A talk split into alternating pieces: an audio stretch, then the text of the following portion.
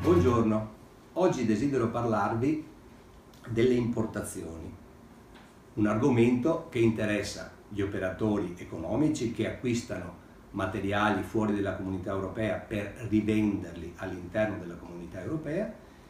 interessa questo argomento anche i doganalisti, gli spedizionieri, i doganieri e i finanzieri che sono autorità di controllo del mercato presenti in dogana. Gli importatori sono interessati a questo argomento evidentemente perché fa parte del loro lavoro quotidiano e c'è una legge che disciplina in maniera chiarissima il passaggio in dogana delle merci che provengono da fuori UE. Questa legge si chiama Regolamento 765 del 2008 ed afferma senza alcun dubbio e senza alcuna confusione che il passaggio in dogana deve durare al massimo tre giorni lavorativi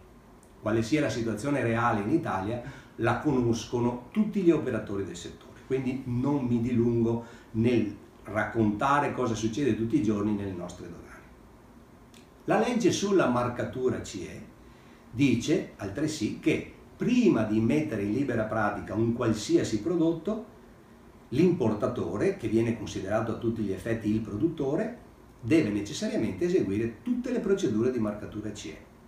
Stante la situazione nelle nostre dogane, noi consigliamo a tutti coloro che ci contattano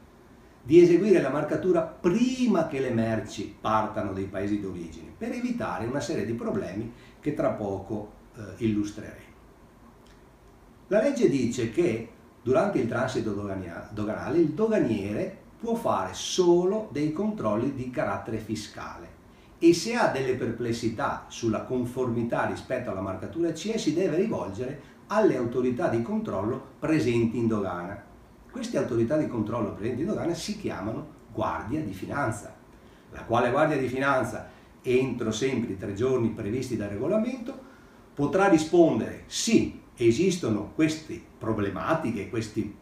difetti sui prodotti, queste carenze di conformità oppure non risponde nulla in ogni caso il prodotto viene rilasciato entro tre giorni e se c'è una conferma delle difformità da parte delle autorità di controllo dovrebbe essere scritto sulla documentazione materiale non conforme, non è possibile immetterlo in commercio. Questo significa però che il materiale viene comunque rilasciato in ogni caso entro tre giorni. Ogni giorno invece succedono presso le nostre dogane blocchi, respingimenti, distruzioni, sequestri, ammende tutto questo non è suffragato da alcuna legge.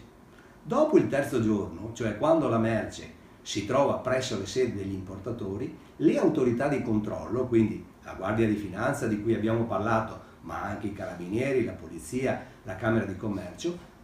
possono recarsi presso le sedi degli importatori e fare tutto ciò che è previsto dal regolamento 765 e dalle direttive sulla marcatura CE possono arrivare al sequestro, all'ammenda, alla denuncia, però solo quando queste operazioni sono fatte presso la sede dell'importatore hanno validità legale.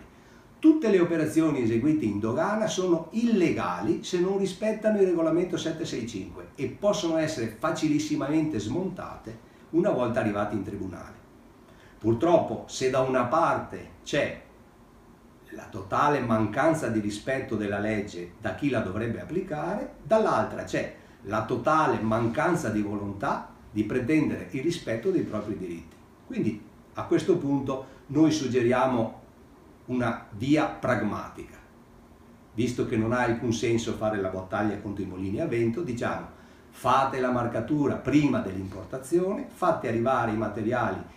già accompagnati da documenti conformi alle leggi e a questo punto i vostri problemi spariranno. Vi ringrazio per l'attenzione e buona giornata.